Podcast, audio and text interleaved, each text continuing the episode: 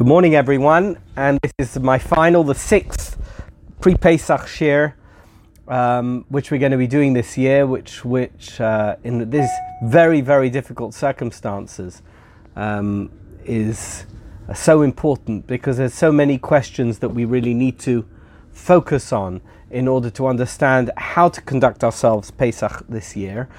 Um, I know that Steve has sent me a bunch of questions. I'm going to get to them. Um, when Carly brings them to me, she said she's going to print them out.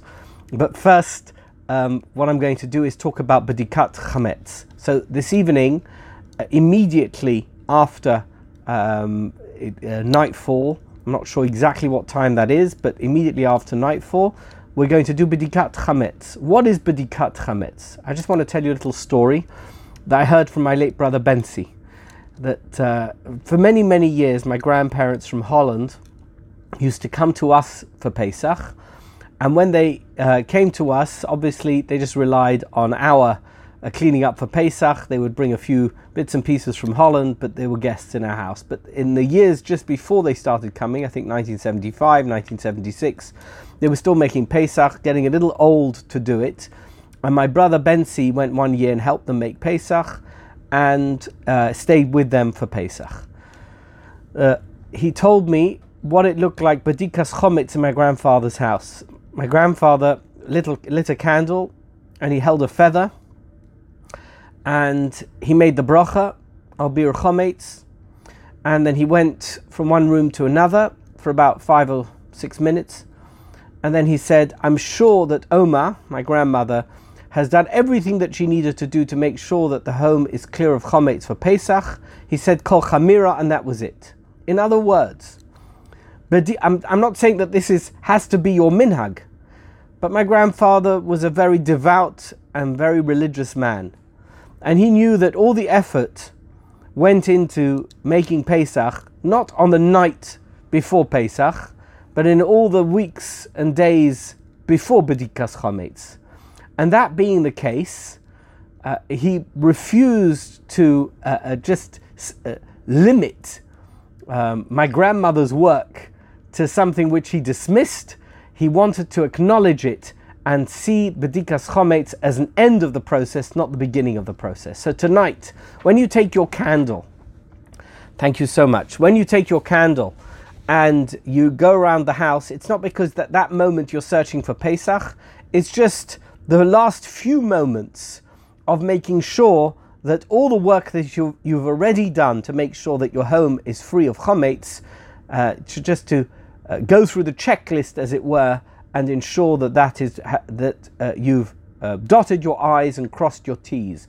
That's really what Bedikas Chometz is about. So what we're going to do tonight, we'll light the candle. If some of you want to use a torch, you're welcome to use a torch. And you make the bracha, um, Carly, can we add the PDF of Bedikas Chometz to the to the chat? Um, and if um, those of you who are listening to this uh, in the recording or watching the video, if you want to receive it on the video, we'll have a comment um, on the YouTube which will include the Bedikas Chometz instructions. Um, and if you are listening to the audio, we will also have it as a comment on the SoundCloud. So just make sure to click on that and you'll have the PDF with all the instructions of how to do Bedikas Chometz. Uh, you make your bracha, go from room to room, and make sure to identify any place where there may be Chometz. You don't need to search um, in your shoes because I don't know about you, but certainly me, I never put Chometz in my shoes. So I don't need to go through my shoe cupboard um, or, or, my um, closet to make sure, my clothes closet to make sure there's no chometz. You do need to go through pockets, by the way, of jackets that you use regularly or pants that you use regularly and they haven't been to the dry cleaners. But you do not need to check uh, through places where there is no chometz. You need to go through the kitchen, which I am sure by now everybody has cleaned for Pesach, so that's not an issue and you need to go through your kids' rooms if you have kids at home because they don't have quite the same sense of urgency about getting rid of chometz as um, some of the adults. Uh, and you need to go through places in your home where there may be chometz, and just to make sure that that chometz is identified so that you can include it in the chometz sale which uh, takes effect tomorrow morning, uh, just before the Zman. So, uh, I do urge you to do Bedikas Chometz in a sensitive way to those people who've been cleaning for Pesach, and at the same time, be very, um, uh, be very uh, um, careful to make sure that you've covered every one of uh, the areas that could contain chometz to make sure there's no chometz there. It shouldn't take longer than 20 minutes, half an hour, if you're doing it thoroughly, and it could take even shorter than that if you are con- uh, convinced that you've already made all the necessary chometz reduction um, exercises to ensure that there's no chometz in your home. Let's move on from there to the questions which Steve sent me earlier on, which uh, Carly has kindly printed out for me. He wants to know about davening on um, Yom Tov. So we're about to head to tomorrow night is Pesach. Believe it or not, all this anticipation. Tomorrow night is Pesach. We're going to have Wednesday night, Thursday, Thursday night, Friday, Friday night, Shabbos, three days, and we're not going to be able to get any answers to, no doubt, very difficult questions regarding Pesach. And that being the case, we're going to try and answer as many of those questions uh, now, and I've already done so in some of the previous shurim. And Steve has sent me uh, um, a series of questions regarding the davening on uh, Yom Tov, uh, because we're all going to be davening on our own. We don't have shul, we don't have minyanim. So what do we need to daven? So first question he asked me, asked me is Hallel on Yom Tov and Chol Do we say Hallel on Pesach? In fact, Hallel was invented for Pesach. So uh, we know that um, there's many references to Yitzias Mitzrayim in Hallel. And Hallel, the whole concept of thanking Hashem, um, which was exemplified with the song that was sung, which we don't say in Hallel, by the way, by the Jewish nation after Kriyas Yamsuf, Oz Yoshir Moshe V'nei Yisrael Hashira Hazois. Hallel is a method by which we thank Hashem for the incredible miracles that He has um, done for us so that we can be a Jewish nation. And unusually, on the first night of Pesach, and for us in Chutz La'aretz, for the second night of Pesach as well, we say Hallel. We include Hallel in the Haggadah. Some people say Hallel in Shul. We don't. Nusach Ashkenaz, most Nusach Ashkenaz do not say Hallel in Shul on Friday night as part of Maariv, but, but there is a huge number of people, uh, Hasidim, and Sfardim who do say Hallel in Shul. We're not going to have Shul this year, but who do say Hallel as part of Mariv on the first night of Pesach. We are certainly going to say Hallel every day of Pesach this year. And the Hallel that we say the first two days is the complete Hallel, both in the Haggadah and in the Shachris. From Chol onwards, we say half Hallel. I'm not going to go into the details now, but I mentioned it in the last year, bin, bin foil ayivcha al tismach. Remember that we take a little drop of wine from our cup of wine on, on the Seder night to reduce our joy at the, uh, at the uh, vanquishing our enemy. And even though we have managed to be victorious against our enemy, there are human beings who suffered, so we reduce that joy. And that is one of the reasons that's given that for the second half of Pesach, it's a little bit more than half, but from Cholamoid onwards, we only say half Hallel um, because we do not celebrate the downfall of our enemy, even though it's Pharaoh and the Egyptians. But every morning at Shachris, we say Hallel. And uh, we're going to con- uh, continue to do so even though we're not in Shul. On Yom Tov, Yom Tov Shmona Esrei for Shachris and Musaf. So the answer to that question is yes. So starting tomorrow night, we're going to say the Yom Tov Shmon Esrei. I don't have the page number in front of me, but we are going to email that out to um, our email list, uh, and we're going to send it out on the WhatsApp group. The exact pages in the ArtScroll Siddur as to uh, what we should be saying on Yom Tov, both in terms of the Mariv and in terms of Shachris Musaf, what the Shemona Esras are that we should be saying. Obviously, with the little bits that you include in those prayers, they are the ones which reference Pesach, because the one in the ArtScroll Siddur will also reference Shavuos and Sukkot and Shmini Atzeres, but that's not the festival now. The festival now is Pesach. We say those Shmona Esrei. When it comes to Friday night, and Yom Tov is now over, we're now going to say the Shachris, uh, sorry, the Mariv of Shabbos, but then we're going to include Yale v'Yovoi between Ritzei and V'Sechazena. So it's actually, it's no longer Yom Tov, it's Shabbos Chol HaMoed.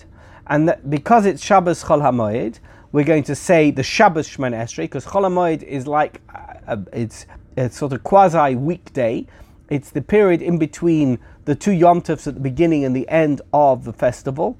So you daven as you would normally daven on a non Yom Tov or non Cholamoid Shabbos. The only difference being is you include uh, you include uh, Ya'le and of course at Shachris you include uh, you include Hallel.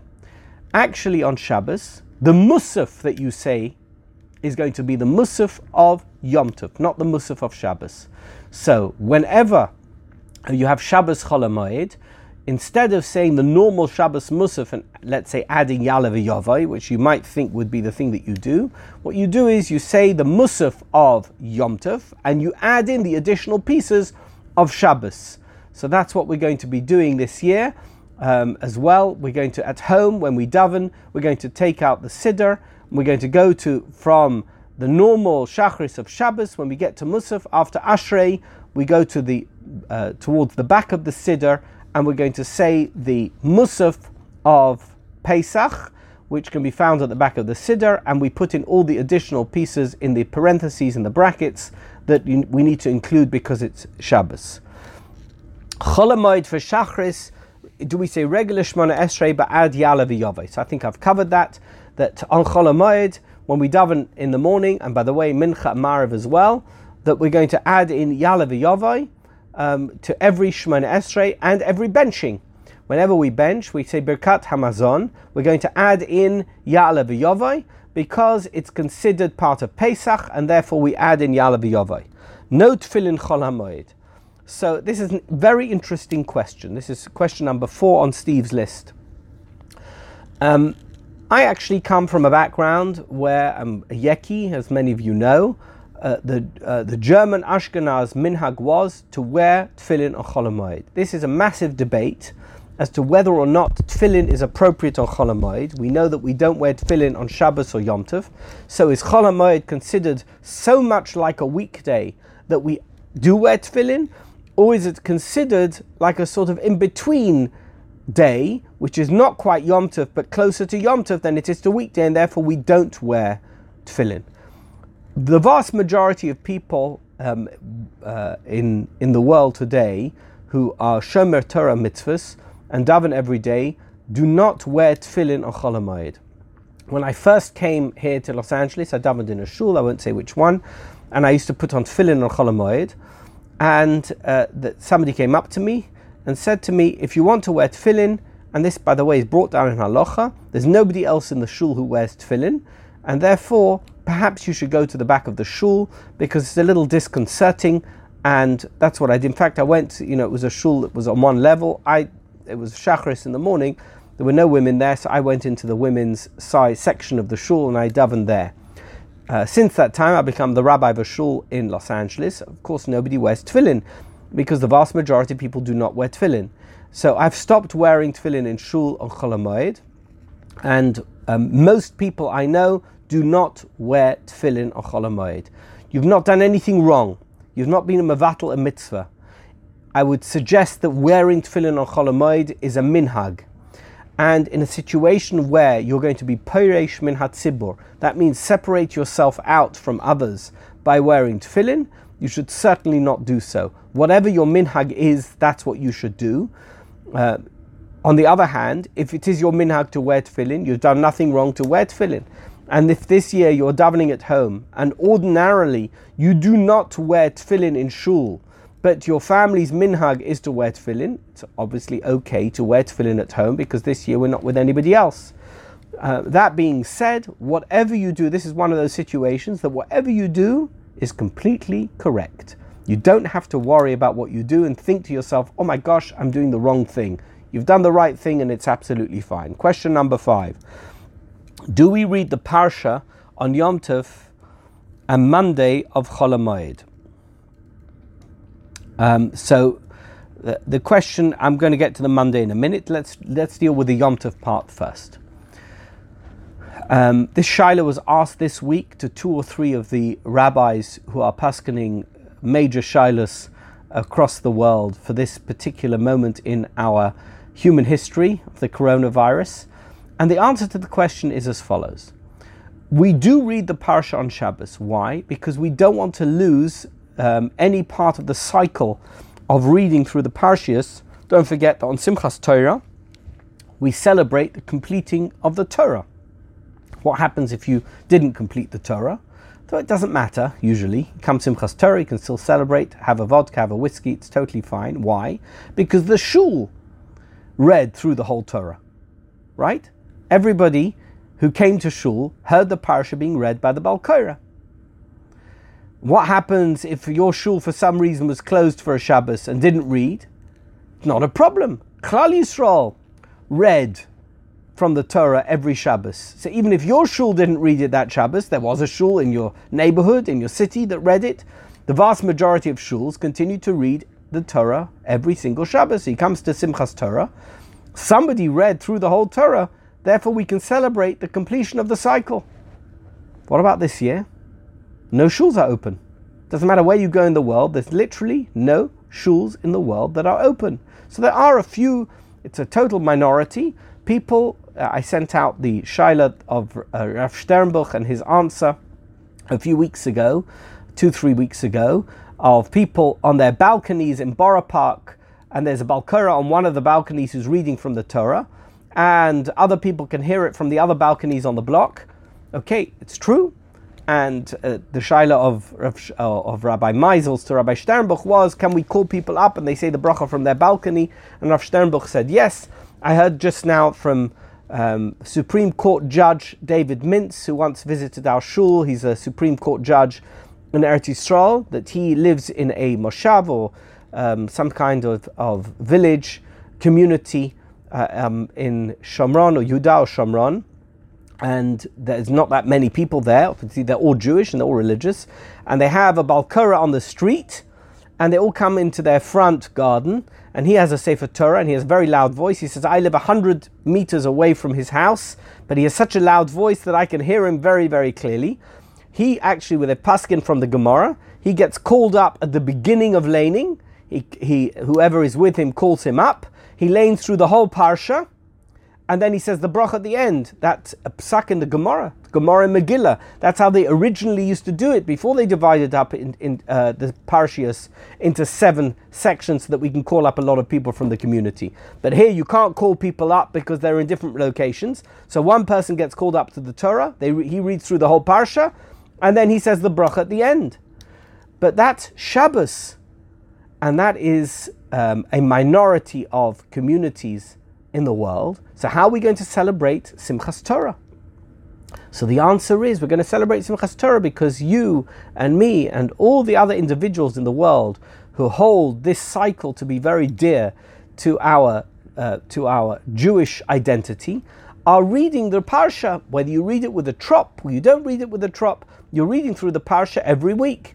And so, when it comes eventually, hopefully within a few weeks, definitely a matter of months, we'll be back in Shul and we'll continue the cycle um, from wherever it is uh, at that particular point in the calendar. And we'll rely on the fact that most people in the community will have read the parsha every single week. I read it every week at home from a chumash with a trop, and so have uh, many other people I've spoken to are doing exactly the same thing. So when it gets to Simchas Torah, we have completed the cycle of all the parshas in the Torah. Okay, that's Shabbos and cycle. What about Yom Tov? So we have this concept on Yom Tov that we lane from a Torah. That's not part of the cycle though. That is, those are sections of the Torah, generally speaking, which pertain, which are relevant to the Yom Tov. Do we have to read those on Yom Tov? That's the Shaila. So the answer is, as part of the cycle of getting through from Bereshis to V'zos HaBracha, you do not need to read those sections of the Torah that we associate with the first day of Yom Tov and the second day of Yom Tov for Shabbos Cholamoid because they're not part of the cycle. Uh, um, we just read Tzav. Now we're in, the, we're in the period of time leading up to Shmini. So, are we going to be laning Shmini this Shabbos? No, we're not. If we would be in Shul, we would lane the Parsha, that uh, the part of the Torah that we read for Shabbos Cholamoid. And only the Shabbos after Pesach we would read Shemini. So, do we need to read the Parshas of Yom Tov? So, the answer I'm seeing from many rabbis who've been approached about this is that there is no requirement to read the Torah portion that's associated with the days of Yom Tov on the days of Yom Tov because you're not in shul. That is a chayv on the tzibur. It's not part of the Torah reading cycle that takes us through from Bereshit all the way to Bezois Habracha that we're going to read on Simchas Torah. However, because we want to maintain and sustain our close association with the regular tefillah, if you have a machzor and it includes, of course, it includes the sections of the Torah and the Haftorah that one would normally read on the days of Yom Tov, you should certainly read them uh, uh, on Yom Tov, even though it's not part of the cycle. So it's not as important an obligation as reading from the parsha, especially now if you're not in shul, so that you maintain the cycle and each section of that cycle as the months progress. Nevertheless, in order to keep the momentum going of davening at home and creating that atmosphere of davening that's not just getting through and making sure you said your bits and pieces, but actually um, keeping the atmosphere of davening as it would have been in shul, you should read through the section of the Torah that is relevant to the parsha. Now, the next part of the question that's relevant to the Yom Tov. The next part of the question that Steve asked was what about Monday? Well, actually, Monday is not the relevant point. So the Gemara says, and I'll get to that in a minute. The Gemara says that there's a takana of Ezra. Who was Ezra?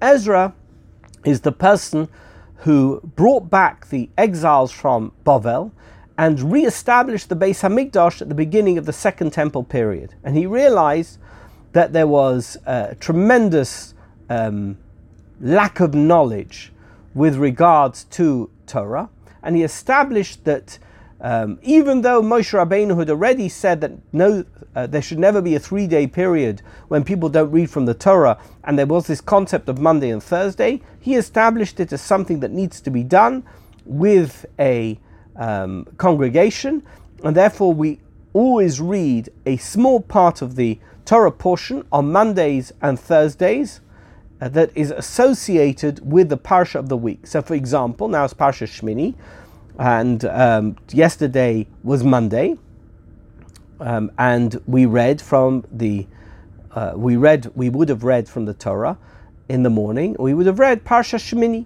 Thursday, well, this week Thursday is Yom Tov, but if it would be an ordinary week, on Thursday we would read a small section of the parsha of the Torah. The difference is that Chol has its own uh, Torah portion that is associated with the Shachris in the morning. And that is every day of Cholamoid. So this year Cholamoid is Sunday, Monday, and Tuesday. And on the Monday of Cholamoid, we wouldn't read Shemini, we would read the, the portion of the Torah that's been designated for Cholamoid. If you look at the back of your Siddur, and um, we will be sending it out. Carly, make a note. We'll send out the page number in the ArtScroll Siddur where you can find that section of the Torah that is read in association with Cholamoid. That's the part that we would read. The question is, do we need to read it at Shacharis in the morning of Cholamoid? I would say that it's not important, but if you do it, you're doing a good thing. That means it's not essential. It's not like Hallel. It's not like Shemona Esrei. It's not like Musaf. Nevertheless, if you want to, as I said, maintain that atmosphere that one would have had had one davened in shul, and particularly this year where we're spending so many weeks away from our community, we're not davening with a minion.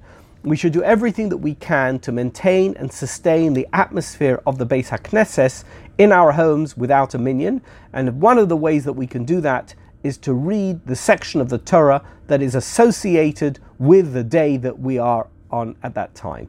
So on Cholamoid, On Sunday, we should read the portion to do with Cholamayid. Monday morning, Tuesday morning, we should do that. Um, and Wednesday, of course, is Yom Tov, and I've answered that question already. Wednesday and Thursday, and we get to Friday, no more laning until Shabbos when we're going to lane Parsha Shmini. Um, number six, do we skip Birkas Kohanim? So, of course, Steve has a personal interest here because he's a Kohen. And um, there's no Birkas Kohanim because there's no congregation to do Birkas Kohanim. So we don't say Birkas Kohanim unless you have a minion. And we're not going to have a minion this year, so we're not going to do Birkas Kohanim. And we're going to wait till we get back to Shul. Hopefully we'll be back by Shavuos. So for us Ashkenazim in Chutz La'aretz, we only do Birkas Kohanim on Yom Tov. And on Shavuos, hopefully we'll be back in Shul and we'll do Birkas Kohanim and that will be fine. Until then, Birkas Kohanim being a ritual that's only associated with a gathering of Jewish people that's a minyan or more, we're not going to do Birkas Kohanim. Um, the next question that was asked by Steve, it's not on this list, I already answered him by WhatsApp, is Yizkor. So Yizkor is a very interesting tefillah. It's only um, a minhag of Ashkenazim to memorialize, to remember people who have passed away um, in your family. And we do it usually on the last day of Yom Tov. We do it actually four times a year. We do it Pesach, Shavuos, Sukkot, and Yom Kippur. We don't do it Sukkot, we do it Shmini Atzeres and Yom Kippur. So that being the case, this year Pesach we won't have Yizkor because we're not in Shul, and it's something that's done towards the end of um, Shachris, just before Musaf, uh, on on Yom Tov, and this year it would have been done on th- on the Thursday, the last day of Pesach. We're not going to be in Shul. So in our particular community, we've decided, and I, I believe that there are other communities who are doing something similar, although I, I didn't see anyone doing it before we announced it. Nevertheless, I'm happy that other people have followed in our direction. And that is, we're going to be doing Yizkor on Zoom on the last day of Cholamoid, which is on Tuesday. So Tuesday at 11 o'clock, if you have somebody that you wish to memorialize in a Yizkor prayer, we're going to be doing the Yizkor service at 11 a.m. via Zoom. Together with Nati, I will be speaking, and uh, Nati will be uh, uh, saying the prayers, and we'll have an opportunity as a community, even though we are in different locations, to join together in the Yizkor prayer. There's absolutely no problem doing Yizkor on Chol HaMoed. If there's no problem doing it on Yom Tov, there's certainly no problem doing it on Chol HaMoed. And this year, as we cannot do it as a congregation in Shul, I've uh, pushed it back, or pushed it forward, I should say, to the last day of Chol HaMoed so that we can participate in this very important part of our regular Yom Tov, I was going to say celebration, but the way that we conduct ourselves on Yom Tov, one of the things that we do is remember those people who have passed away. Finally, this is a question from Morris um, in Jerusalem corkscrew. Are we allowed to use a corkscrew on Pesach um, that we use throughout the year? Our minhag has always been not to use a corkscrew on Pesach that we use throughout the year. And the reason for that is because even though wine, all kosher wine, is made in strictly non chometz environments, so that it can be considered kosher for Pesach. So, in essence, the corkscrew only comes into contact with wine that is kosher for Pesach. Nevertheless, we have a blanket rule that anything that is used on a table where there's challah and chometz, we shouldn't use on Pesach because even a mashahu, the smallest amount, um, a minute amount of chometz, if it comes into uh, contact with food that we eat on Pesach, we're doing something wrong. It says bal bal We're not. We shouldn't be able to see chometz. We shouldn't be able to find chometz. And there could be a small speck of chometz. However carefully you've cleaned the corkscrew that is on the corkscrew uh, that you wish to open wine with, that you're going to be drinking on Pesach. So this year, I think that things are quite different, and I think that if you've got a way of finding a new corkscrew that's never been used before, even if it's been in a chometz drawer, that would be very good. If you have literally no other corkscrew you have nothing else to use, and that's the wine that you want to have for the Seder.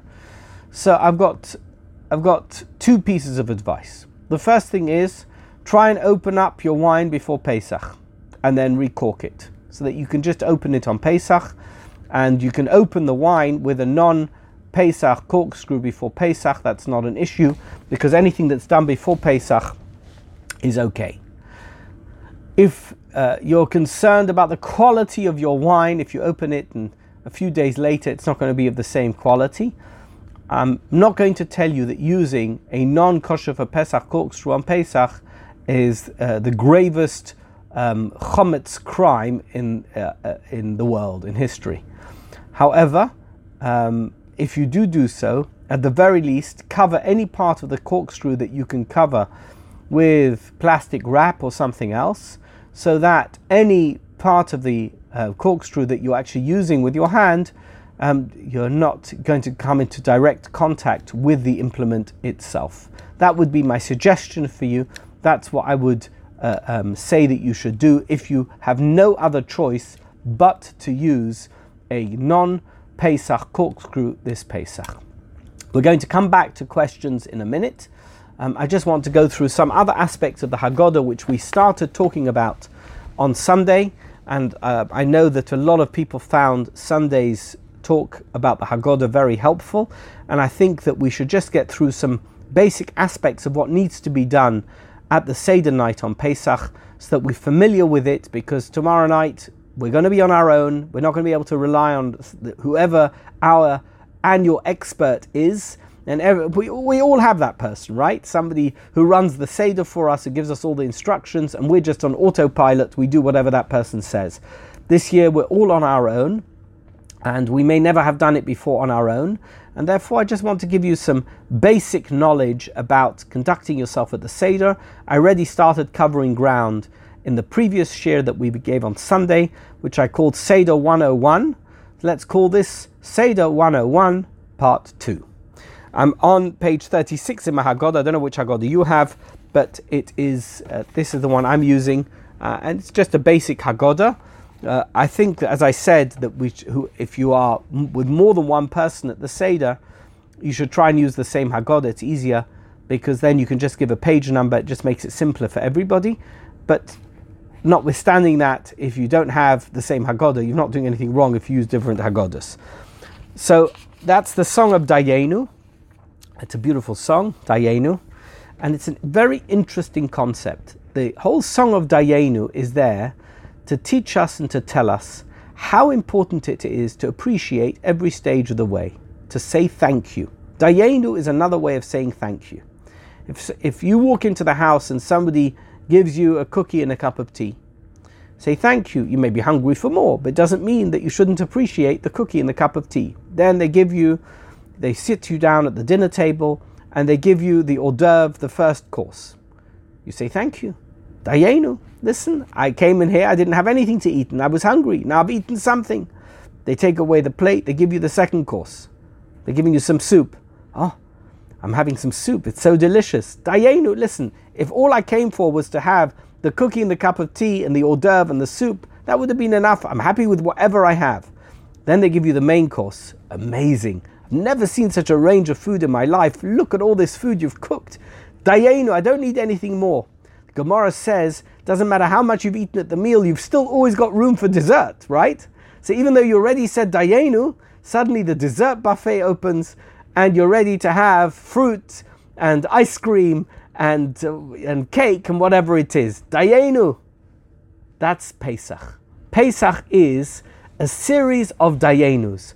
At every stage of the way, we're saying thank you to Hashem for all the things He's done until now. And even if He would have done nothing else, we just appreciate the fact that you took care of us at every stage of the way. You did whatever it is that we needed until that stage. And we never anticipated the next stage, we never expected it. For somebody who says thank you, whatever you do is enough, and if you do more, it's another reason for appreciation.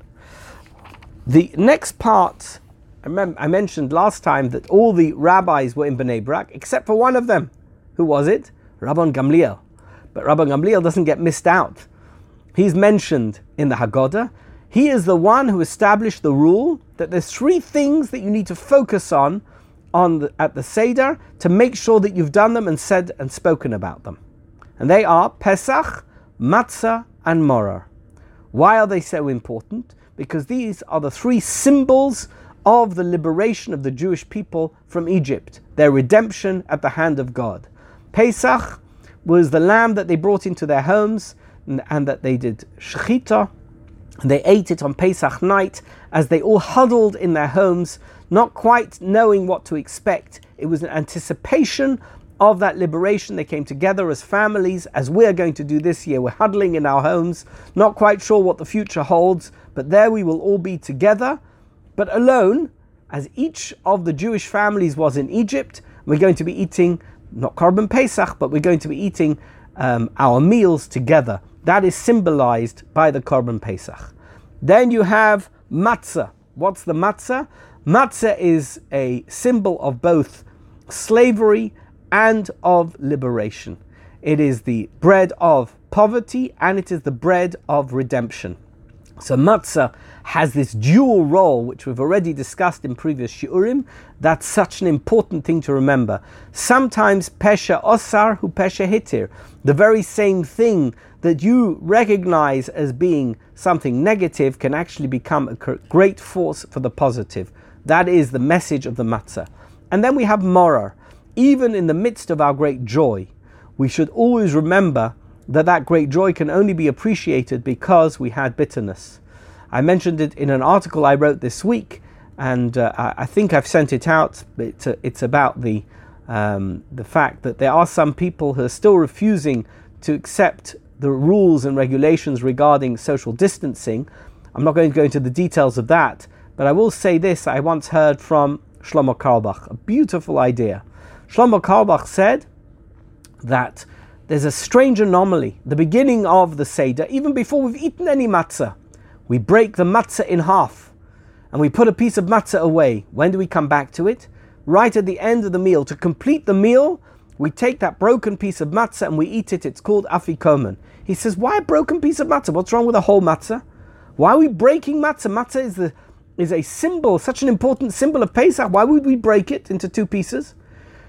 And his answer was unless you've appreciated, uh, unless you've experienced something negative, you can never truly appreciate the positive. Unless you've been broken, you can never be whole. Unless you've been shattered, you can never be put back together.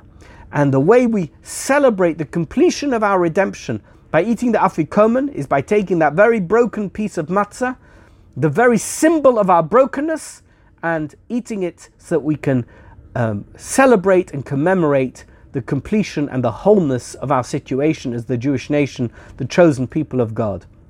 So, so too with Moror. The reason why we have Moror at the Seder is because what would the point be of celebrating the liberation and redemption of the Jews from Egypt if we didn't understand that there was a point when Avodim Hayinu Lefara b'Mitzrayim, the physical representation of Avodim Hayinu Lefara b'Mitzrayim is the moror that we eat on Pesach. Says Rabban Gamliel, these three things, Pesach, matzah, and moror, are essential components of the Seder, something that we all have to participate in if we are to do this properly. Now, we then get to the second cup of wine, and in order to introduce it, we begin Hallel. So we're back to talking about Hallel. The second cup of wine is the one that we drink. We already made Kiddush at the beginning of the Seder. So, to commemorate the launch of the Pesach meal that we're about to have, we begin with Hallel, just saying two parts, two paragraphs of Hallel, and then we, then we make the bracha of Asher Ga'olanu, which is a wonderful bracha, an expression of our appreciation to God for having redeemed us from Egypt. And then we make the bracha bari priagofen on a full cup of wine, which we've had all the way through the Seder. We already poured it out just before Avodim Hayinu, or before Manishtana, at that point in the Seder. And um, we make the bracha bari priagofen. You lean to the left, you drink the wine, and now we're going to begin the part where we're going to have the, the matzah. So first we're going to have a rochza. Remember, the Seder leader already washed his hands without a bracha at the beginning of the Seder. Now we're all going to wash our hands and we're going to go and make the bracha of Al Netilas Yadayim. Then we're going to have Moitzi Matzah. What's Moitzi Matzah? So Moitzi Matzah is we're going to make the bracha on the matzah.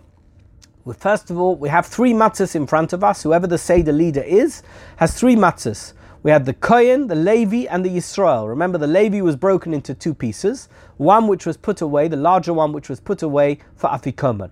But we still have two and a half pieces of matzah of the three. So you take them up and you hold them together and you say, Baruch atah Hashem Elokeinu melech ha'olam, hamoitzi lechem min haaretz.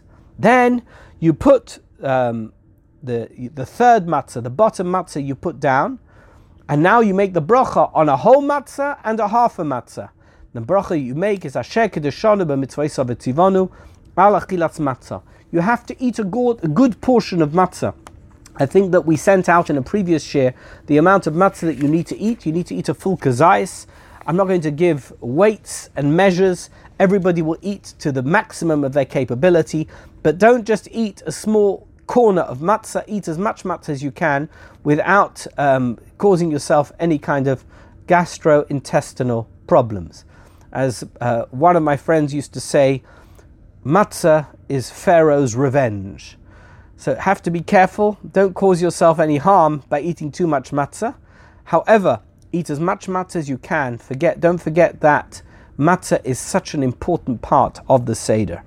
Now, when we're finished eating matzah, which by the way we don't dip into salt on seder night, we don't want to contaminate the taste with any anything else, even though salt is such an important component of our uh, uh, every time that we eat bread on Seder night, we don't dip matzah into the salt. Then we're going to take the maror. What is maror? So, grated horseradish. I mentioned that uh, generally speaking, we have romaine lettuce. Uh, even though it's not so bitter, we just add a bit of the horseradish to it to make give it some bitter flavor. If you've not managed to get either of those two things, you can use chicory, um, uh, which is endives. Um, but I think, I've, as far as I know, it has been widely available. There's been romaine lettuce widely available in the stores. You make the bracha al achilas maror. And although for the wine and for the matzah you lean to the left because it's part of that redemption process to eat those things, when it comes to the maror, you don't lean to the left, you don't lean back, you don't make yourself comfortable because the maror is not a symbol of redemption, it's a symbol of slavery. And finally, before we eat the meal, we have something called koirech. What's koirech? It's something that Hillel, Hillel Hazokain, was one of the great rabbis of the late Second Temple period. He said, You know what? Don't eat these things separately, put them all together. Because the Pasuk says, Al matzois umaroirim yoichluhu, that you have to eat the korban Pesach together with matzois and. So make a moror sandwich. What we used to call at home the biblical shawarma. You take the um, matzah and the moror. We don't have korban pesach anymore, but you put them all together in a sandwich and you say the little paragraph that is included in your Haggadah. Zecher lemikdash k'Hillel. Let's do something to commemorate the version of eating korban pesach that was uh, instituted by Hillel, Hillel Hazokain, and that's what you do. And you of course lean, even though it includes moror, because it has uh, matzah in it and in the time of the temple it had korban pesach in it, you lean, you eat it whilst you're leaning. Then you have the uh, meal, Shulchan Aruch, and um, no doubt I don't need to give you your menus. I've no doubt you're going to have a wonderful meal. One thing I want to mention before we get to the meal: when you have the moror, you dip the moror into the charoses. The charoses is meant to take the edge off the bitterness of the moror. Some people have the custom to dip it in and then to shake it off. Other people have the custom to dip it in and to leave it on. It's not important. Whatever your custom is, just remember that we want to sweeten the blow of commemorating the bitterness of our slavery in Egypt. Have a wonderful meal. Take as long as you want over the meal. You can drink wine during the meal. Enjoy your conversation. But at the end of the meal, once you finish the dessert and you're ready to say Dayenu, don't say Dayenu because you have to eat the afikomen. And that's called tsofun the last taste, the last flavor that you should have in your mouth when you are uh, when you are um, at the seder is korban pesach. But we don't have korban pesach, so we have this representation of korban pesach and the next best thing, which is the matzah. have the matzah and remember that you are eating it because you are commemorating the Korban Pesach, and then we're going to bench. We bench Shir Hamalos. If you have a Mazuman, you say Rabbi Sainav Areich, and then you go through the whole of benching. You include Ya'aleh V'yavo, and you get to the end of benching. Ah, now you're going to have your third cup of wine. We've already had two. We had Kiddush, we had one just before the meal, and now we're going to have another one at the end of benching. You should pour the cup of wine before benching, hold it throughout benching, so that you have this kois shel bracha, which is associated with benching, the um, blessing cup that is associated with Birkat Hamazon, and you make the bracha bere pri hagofen, and you're going to um, drink the wine leaning to the left. Then you stand up before you continue Hallel, and you fill up the cup of wine that we call Elijah's cup, Kois Shel Eliyahu. You fill it up, and what you do is you um, you make sure that you've filled it up to the top, and then you open the front door and you welcome Elijah Eliyahu Hanovi to your home. Eliyahu Hanovi, as he's being welcomed into your home, we say this strange paragraph: Pour your wrath out upon the nations who do not acknowledge you. This is a moment when we dismiss and um, disparage those who refuse to accept the sovereignty of God. And to continue, um, we're now in Hallel, and we're going to say the whole of Hallel right through to the end, and we're actually going to include pieces that we don't include normally in Hallel, but we do say in Shabbos davening. One of them being something which is known actually as Hallel Hagodol, Hoidul Hashem ki tov ki chasdoi, which is uh, also a, a chapter in Tehillim. Then we're going to say Nishmas, which we say before Yishtabach at the end of Psuke de Zimra on Shabbos. And then we're going to sing Shochen Ad. Everybody has the opportunity to become Nati Baram, to become their own chazan and sing as loud as they want. Do it with the tune, the full tune, enjoy yourself. And then you're going to say Yishtabach and you're going to then finalize the Hallel by saying the last paragraph of Hallel, which concludes with a bracha, Melech Mahula Batishbachais. You've had a lovely Hallel. You sang all the songs. You sang to your heart's content. Now it's time for the fourth cup of wine, and you're going to say Bore Priagofen and drink it through. And, and now that you've finished drinking, you finished eating, already earlier you benched, but now you finished drinking, you're going to make, make a bracha, acharoina, on the on the drinking. So you have to make a, a hagofen, but a pre hagofen, which can be found in your hagoda, and then you're going to say if you if you have been drinking something else besides for wine after you finish the meal, you're going to say um, uh, you're going to say ber and a which is also included in your hagoda. Now you um, you have nirtza. What is nirtza? Nirtza is all the songs that have been added on um, over the years as part of the ritual of completing the Seder. I'm not going to go through all of them, they're all beautiful. Um, the, if you want to hear a shiur on Chad Gadya, I sent one out last week, and I'm happy to uh, send that out again. Uh, if Carly wants to post it here on the chat, um, uh, if she can find it now on her computer, we can do that. I, I gave, I think it was two shiurim, part one and part two, which we sent out last week, but I'm very happy for you to listen to the shiur about the very strange ditty that we sing at the end of the Seder Chad Gadya. The end of Chad Gadya, it's not yet Dayenu. You should sing Lashona Haba Yerushalayim. Very, very important that you should uh, remember that while we are here, wherever we are, this year, next year, we all hope to be in Jerusalem with the temple rebuilt and we're going to bring the Korban Pesach. Me'afela la'oira u'mishibud ligeula. One last thing. On the second night of the Seder, we're going to begin counting the Omer. So before you begin Nirtza, you stand up and you make the bracha, Asher Kedeshanu b'mitzvaysav etzivon al sfiras ha'omer, hayoim, yoim echad la'omer. Because the second night of Pesach, we begin the countdown to Shavuos, and it's very, very important that we begin counting and try not to forget any night of uh, Pesach and throughout Sfiras Ha'omer to say the Sfira all the way through until 49, and the 50th will be Shavuos. I'll now open up the floor to any questions. If you have any questions, here's your moment. We have eight minutes left, and then I believe that Nati is going to be giving his shiur uh, on Zoom as well. So please, does anyone have any questions? Obviously not. So I'm going to take this opportunity. If uh, first of all, if you do have any questions, you're welcome to send them to me by email or by WhatsApp, and I'll do my best to answer any uh, individual questions that you may have. If you don't have any questions, I just want to wish you to have a wonderful Yom Tov. Even in these in difficult circumstances, we're having a tough time, isolated from each other, stuck at home. Nevertheless, remember that uh, Pesach is a celebration of redemption, and it's certainly not a depressing holiday. The whole of Nisan is the month of Geula, the month of redemption, and we will all celebrate that redemption and will truly appreciate it once this whole thing is over. Wishing you all a very